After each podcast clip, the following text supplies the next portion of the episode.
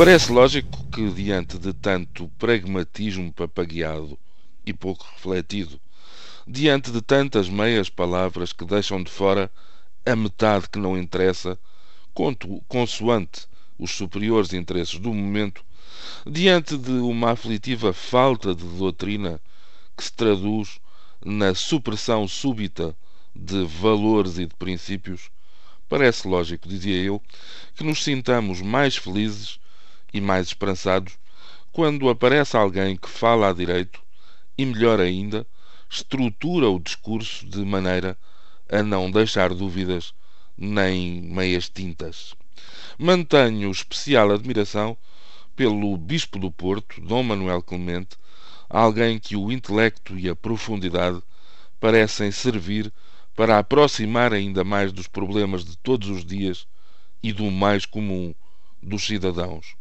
Essa admiração cresce quando, tal como aconteceu ontem e nos é dado conta hoje pelo dinheiro vivo, aparece a defender que o Estado Social é para manter e defender o melhor possível, não deixando, ao mesmo tempo, de sublinhar o papel da sociedade e a necessidade de complementar a solidariedade com a subsidiariedade. Dom Manuel Clemente falava no Porto, no final do primeiro debate de um ciclo sobre o Estado Social, organizado pela Santa Casa com o apoio da União das Misericórdias Portuguesas. Foi, como já se viu, inequívoco. Nas áreas do ensino e nas outras em que o Estado Social vai sendo construído, isso é para manter e para defender o melhor possível.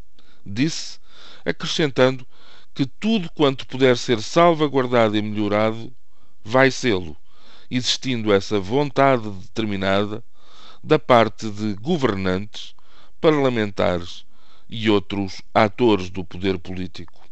O Bispo do Porto lembrou, porém, que quando se fala em Estado Social, fala-se na sociedade e no seu Estado, e frisou que a sociedade antecede e transcende qualquer organização política. Desenvolveu esta ideia no sentido mais abrangente. Nós falamos em Estado Social, mas não nos esqueçamos que social é pouco, porque é a sociedade que tem o seu Estado para realizar os objetivos que a todos dizem respeito. E, portanto, nós não estamos fora.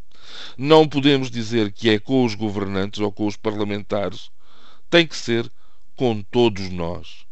Explicou e bem considerou um grande ganho para a sociedade portuguesa e para o Estado a organização e consolidação do Serviço Nacional de Saúde, mas salvaguardou que nada disso absorve ou reduz o papel prévio da sociedade e da sua criatividade. Por isso, defendeu a necessidade de prevalecer sempre a sociedade em primeiro lugar, salientando que é sempre a pessoa que está em jogo a sua sociabilidade inata, a solidariedade e a sua complementaridade com a já referida subsidiariedade.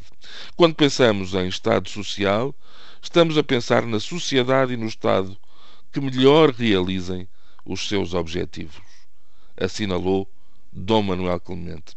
Para o Bispo do Porto, são os próprios governantes a constatar que a sociedade portuguesa não conseguiria responder a necessidades imediatas e tão alargadas sem a contribuição do setor solidário.